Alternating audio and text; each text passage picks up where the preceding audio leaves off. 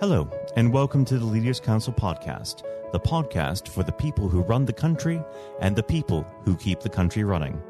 You join us on another cloudy day in the capital.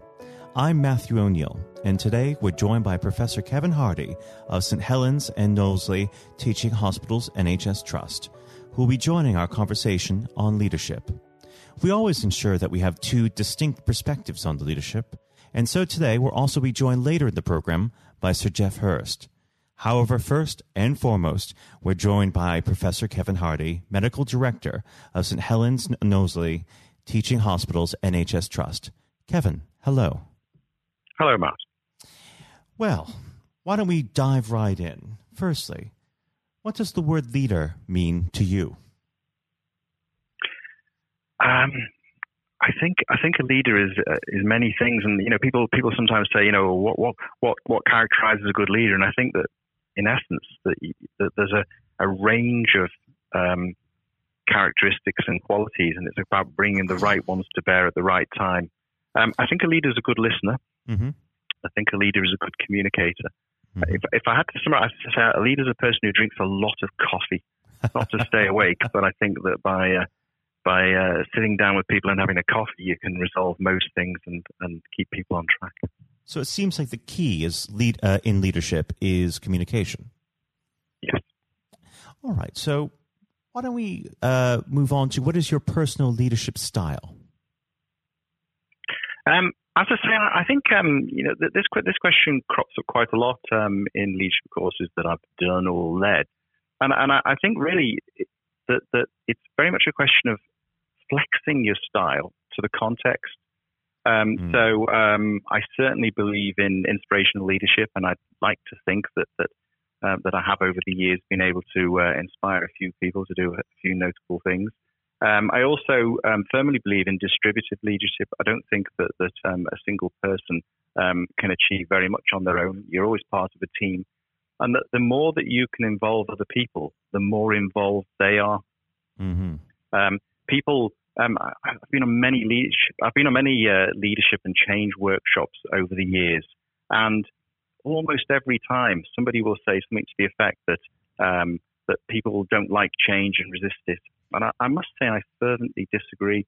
I think that people don't like externally imposed change that affects them and over which they feel they have no control. But in my experience, if we involve and empower people from the outset, uh, and it does need to be from the outset, and keep them involved. Then they drive the change.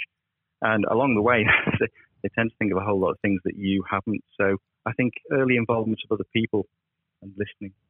So very much leadership by consent. Yes.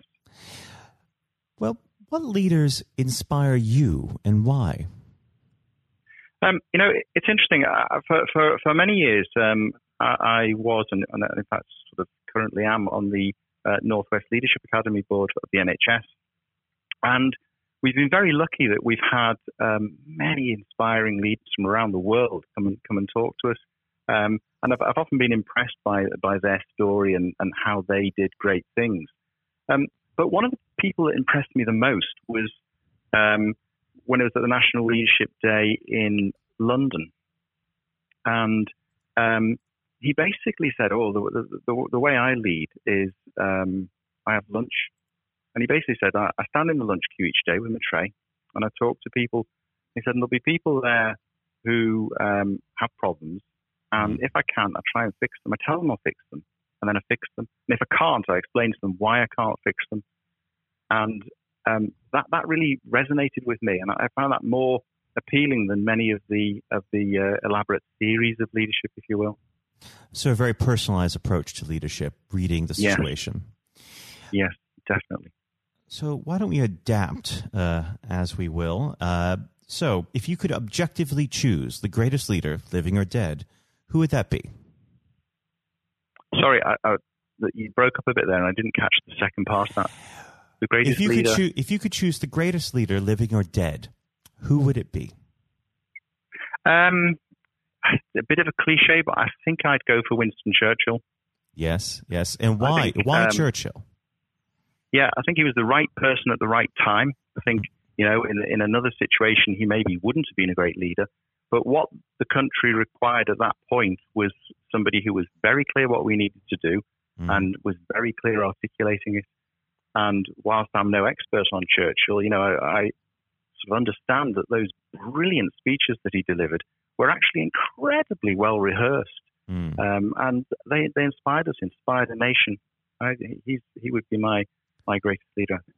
So, what sort of um, Churchwellian um, attributes would you say have filtered into your leadership style? I'm not sure I can be that grandiose as to claim any any of uh, Churchill's wonderful leadership. Um, I, I, think um, I think actually being able to stand up in front of a group of people and inspire them to do things um, is is very important in a leader. Um, and I think that's about being open, mm-hmm. being honest, and um, it, it, sounds almost strange when you talk about great leaders, but being humble. Mm-hmm. Mm-hmm. Well, what is your advice to the next generation of emerging leaders? Um, I think it's to um, first and foremost listen. I think it's to be clear um, what you consider to be important and to consider what everybody else uh, thinks is important. Mm-hmm. Um, and then to sort of um, stick dog, dog fastly to, to what you believe in. I think that, that sort of what's important is to create a culture, and we do this by how we behave and what we reward and what we consider unacceptable. Mm-hmm. And that if you're very clear about those things, then um, people will sort of the culture shifts, and, and people will, will, will follow you and believe in you. I think if you're inconsistent or, or you don't listen, um, then um, very often you lose people along the way. Well, I'm, I'm afraid that is uh, all we have time for today. Uh, Kevin, it's been an absolute pleasure discussing leadership with you. I very much look forward to working with you again in the future. Thanks, Matt. Thank you, Kevin. Well, that was Professor Kevin Hardy of St. Helens and Knowsley Teaching Hospitals NHS Trust. And now joining us is Jonathan White with Sir Geoff Hurst. Uh, we're now joined, uh, though, by former England footballer and still the only man to score a hat trick in a World Cup final. Sir Geoff Hurst, uh, thank you very much for coming on today. Uh, You're welcome. You're welcome. Good afternoon. Uh, and perhaps I should uh, start and get it over and done with. I know you must be bored with it, and uh, you've probably been asked a thousand times.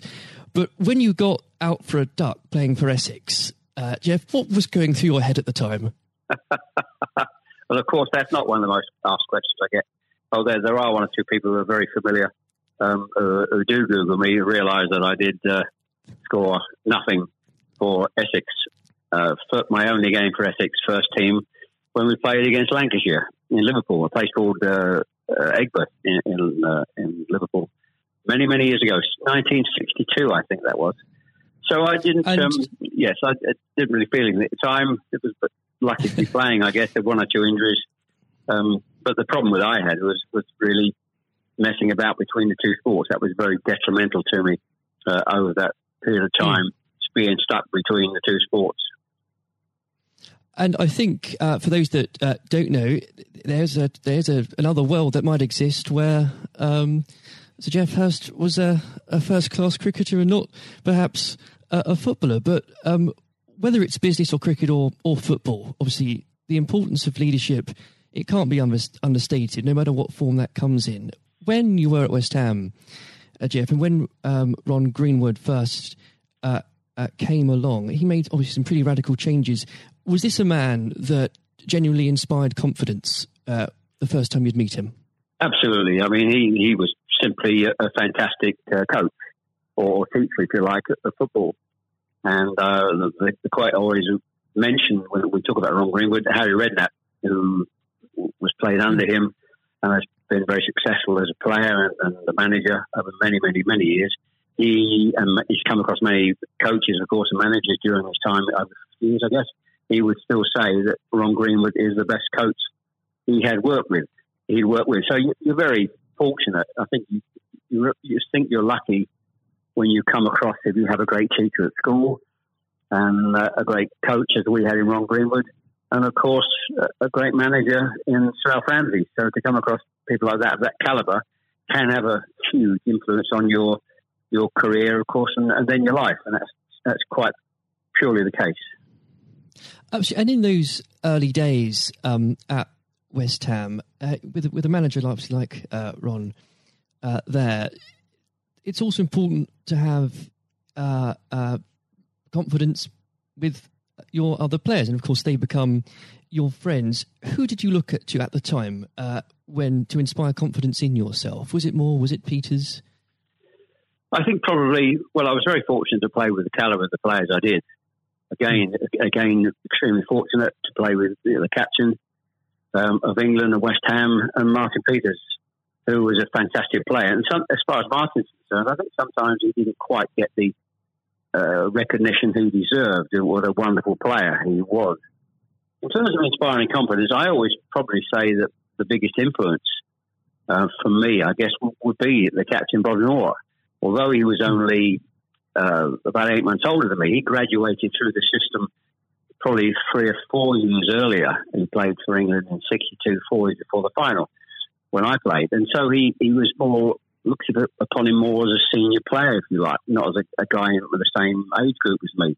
And I looked at how he how he uh, trained, how he acted, how he behaved, and how he played. And so he he would say, I would also say he was a big influence on me. One thing I would say about leadership, uh, what I do I do understand clearly all walks of life, leadership is at the top is absolutely vital for a, a for a business football team in any walk of life to be successful. And it's quite evident. I was in the motor trade for a long time as well, selling car warranties to car dealerships. And you could almost tell when you walked into the business, uh, in a, many of the car dealerships, you could almost tell from the moment you walked in by initial reaction, people came and welcomed you, that the business was well run or conversely not well run at all. And so I understand the, the, the, value and quality of leadership. And that's why I'm very fortunate to, be involved in my career in those early days with two two great leaders in, in Ron Greenwood and, and Alf Ramsey. Absolutely. And um, uh, since you've already uh, brought him up, uh, Geoff, I think it'd be remiss not to go a little bit further with that. But obviously, uh, after uh, or at West Ham, your uh, playing came to the attention of Sir Alf Ramsey. Now, there's a man I'm sure when you walked into a room, you knew who was um, in charge. When it came to managing that England team, what was his style like, Geoff? Well, one thing, the first thing I say about Alf Ramsey, he's probably over my life the most powerful influence who had on me um, as a person.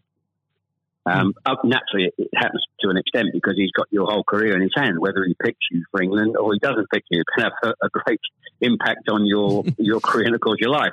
But yep. he, in that era, I was involved for six or seven years. He, it was quite clear who was the boss. He was quite very, very strict. Probably at a time, maybe overly strict, but at the time you probably wouldn't get necessarily get away with it in, in today's football because it's changed dramatically in how you deal with with players then and players now. But he was the most powerful man I came across, and very few people and he, he was quite ruthless in getting people out he didn't want to be who didn't want to be part of a group, part of a team. It is important that if you've got a group of people, and that's in any walk of life, they're all singing off the same hymn sheet, and you don't have anybody that's griping or moaning about the system.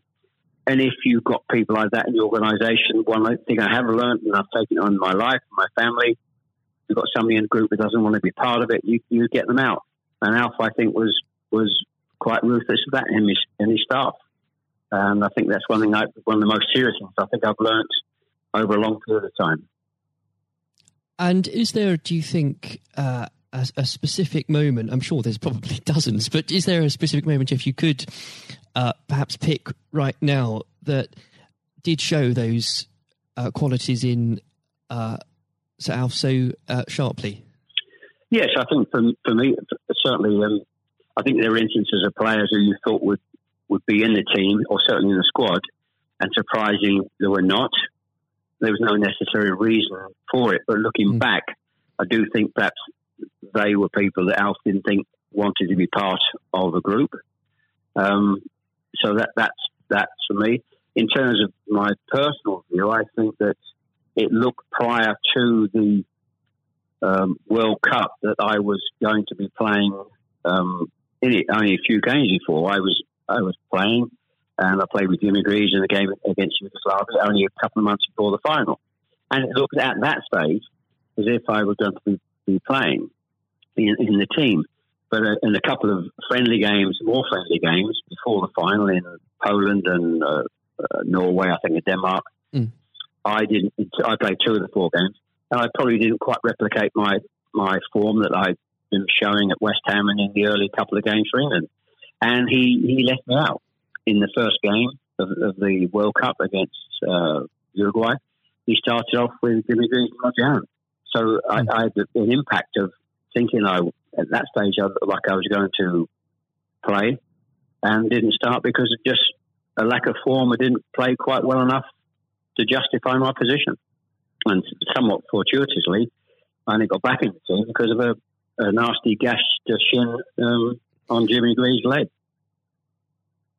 And I think what you've said there, uh, Geoff, actually does sum that up really well. And more than that, whilst it's important to have that someone in charge with those qualities, it's almost useless if there isn't a strong and unified team behind them. And there really must have been moments, if maybe there weren't, but uh, let us know in that 66 competition, the prolonged pressure on all of you, you know, the weight of a nation, did it get to you? Oh, not for me personally, no. I, I think, and I don't, uh, not for me, not for a second. I think Mm. I was just happy to be, you know, be involved in the squad initially. Um, not at all. I didn't. You're not aware of the magnitude of the occasion, really. Looking back out, out. So I never really felt. People talk about pressure a lot, and it's there, and people players talk about. People talk about it in life. I didn't really feel necessarily feel any great pressure pressure during the time I was there. And what is also important to say about Alf Ramsey, the people he, he left behind that were left in the squad after he moved one or two players out, the squad were uh, a, a bunch of very hard nosed, professional, uh, top quality people. And that was again the leadership that Al showed. He, he got people in together that were very, very strong personally. Um, uh, and I think that was part of the success we had. We were uh, very, I always describe our, our group as hard nosed professionals. Uh, we have some great players, but overall, they were great, hard nosed professional players. Um, and great quality people who we've kept in contact with, you know, over the years. And Geoff, I've got to ask, and I'm, I'm not making this up, I've genuinely heard that people do ask you whether or not you realise there were people on the pitch at that moment. I imagine you were busy on something else. Well, I, I did some theatre shows last year. They've gone fairly well, and we're going to do a series of uh, theatre shows, in fact, starting this week, over the next uh, two or three months. And uh, at the end of the theatre shows, we have about 20 minutes where we uh, uh, allow the people in the audience to ask questions. And the, the, there's, I won't mention both, they're too long to talk about both questions. Um, one, the other one's a really stupid one. It's too long for me to tell you. It's absolutely ridiculous. but the, the, the other ridiculous question I get asked, did I realise there were people on the pitch? And of course, I jokingly say, yes, I was just about to, to shoot to score the goal. And I looked round, put my foot on the ball, and looked round for a little while and said, oh dear, there are six, or seven people running on the pitch. So that's, uh, I've had been asked that once at one of the theatre shows. so I joke, make a joke about that and saying, yes, I put my foot on the ball and waited, just had a, look, had a glance round, you know. Maybe it does prove there are things that, such as stupid questions, really. Um, oh, yeah, there, are, there certainly are. I've got another one which I won't bore you with. It won't be it's too long to tell you. Uh, I was in a Jersey or Channel Island, Jersey or Guernsey, uh, two or three years ago, and most stu- stupid, irrelevant questions that absolutely nothing to do with football whatsoever, which uh, was absolutely. But I can use that now because it, it is quite funny. well, maybe another time then. But we. Um, uh, well, you want me? I, I can tell you if you want. You want? You got time? I can tell, I tell you if you want. Geoff, go on, go. I think I, it would be silly if I said no at this point. Okay, so I was uh, doing a, a at a dinner in in the Channel Islands, three or four hundred people, black tie dinner, um, guest of honor. Mm. On this occasion, I was speaking for about twenty minutes, then allowing uh, questions from the audience at the end of the evening. And there was usual football questions, and then all of a sudden, I had a somebody at the back who who asked a question. I didn't quite hear what he said. He didn't have the microphone with him, so I said, "I didn't hear what he said. Can you please give Mm. this chap the microphone so I can hear clearly what he said?" So the chap had the mic, and he said, when a turtle loses its shell, is it naked or is it homeless? Right. what, what a question! What a question! Uh, I think that would be in, definitely in the stupid category, wouldn't it? So we had a laugh about that. Is- uh, uh, well, uh, and we, that you've got to have a patient of a saint, I think, sometimes to put up with Well, things no, like I that. just But then found, again, I found it amusing. I just found it amusing. In fact, some of the audience found it highly amusing as well. So it did, uh, um, it did make again, laugh if you, that day. if you can put up with my questions, you can probably put up with uh, anything. Um, but there, there would have become a point, though, um, Geoff. I think um, you, you were a young man when obviously this happened. When you must have realised that people, teammates, began looking at you for leadership. Um, is that something that occurred to you, or did you just realise that by by quick one way or the other, people actually begin to look up for you for inspiration? Well, possibly. That's never really struck me until you've actually mentioned it now. Quite frankly, it's a new a new question. Mm. Does anybody look up to me? I- I'm sure perhaps uh, there are there are people who pay you compliments of, of uh, fans of, of West Ham and, uh, Stoke, and of course in, uh, England fans who. Um, I, I'm- think probably uh, it would be very immodest of me to to suggest I, I felt that somebody was looking to me for inspiration.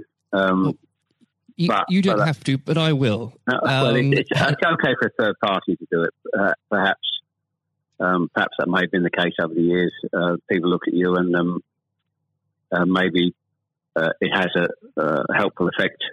Uh, but I do think you, you, how you behave and set examples on and off the pitch is people must realise that that's, that has an influence. How you react and behave Mm. to, to situations on and off the field surely probably has an impact to younger players coming in into the team latterly. Um, yeah, And and with that, looking at um, uh, football today, uh, is there anybody that you think, particularly on the field or the sidelines, that strikes you as someone with um, those qualities that you could identify in a in a natural leader? um, well, a, a play, current players, you mean? Oh, players, managers, anybody that uh, you look to today, really. Well, I think some of the outstanding. I think the, the, the best example about a, a leader and at the moment is is, is uh, Klopp at Liverpool. He has been absolutely fantastic to uh, acquire the players and get them to their attitude is absolutely fantastic. They're great players, but there's more than just being good players in football. It is need to have a good player with a fantastic attitude and their willingness to work for each other and the team is absolutely outstanding. Hence these unbelievable results. There are, you know, and the great players not always succeed as, as individuals or probably even uh, certainly as a team if you haven't got the right attitude alongside it. And they're probably, and that, that comes through the leadership. That's not just luck. That's, Absolutely. that's absolutely leadership. He'd be the best example, of course, in, in football terms today. Uh, e- easily, easily. And of course, but going back not that long ago, Alex Ferguson is just absolutely. Mm. You've got to take him as the first example because Klopp's only done this over a period of time, a short period of time. But if you look at the 25, 26, 27 years that Alex Ferguson did with Manchester United, and subsequently since he's gone, how they they are not doing so well. He's the best example of management I've seen. We've seen, we've probably ever seen, and I don't think anybody will see the light of that kind of leadership again. It's absolutely astonishing, astonishing.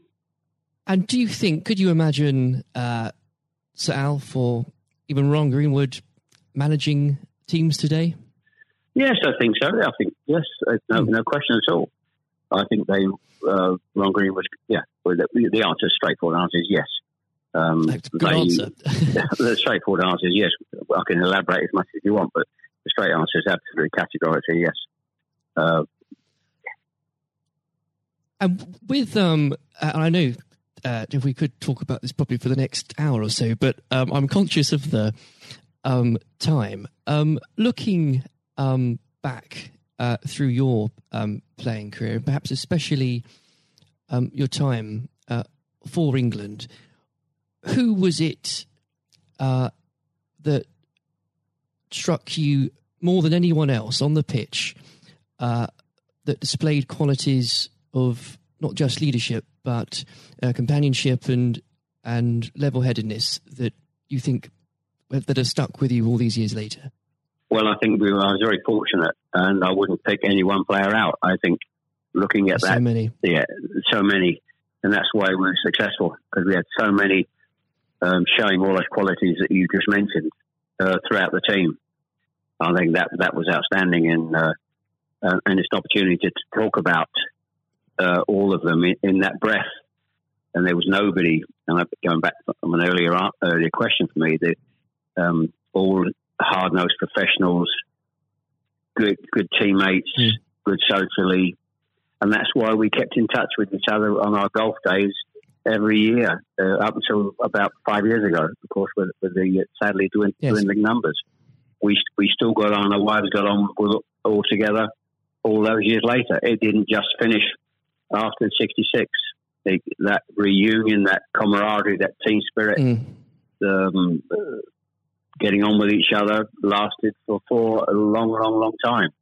And I wouldn't and when it, when you put those those questions and how you categorize those, I would pick every one of the eleven players um, who you put in that category that were like that. There was nobody else; they were all outstanding, and I think that was a big part. I can't stress how big Absolutely. a part that was. And I've said that many, many times for the success of the team. We had some great players. It, we had some great players, of course. But without the attitude alongside that, going back to an earlier question, you we wouldn't have been as uh, ultimately ultimately as successful. Exactly. Without that, you, the, the the whole will never be greater than the sum of its parts. But with it, yes, the word the word is team. The word is the word is team. Absolutely. And I always use the word team when I talk. Sometimes uh, together, everyone achieves more, and that that's the same in any walk of life. That, that's fundamental.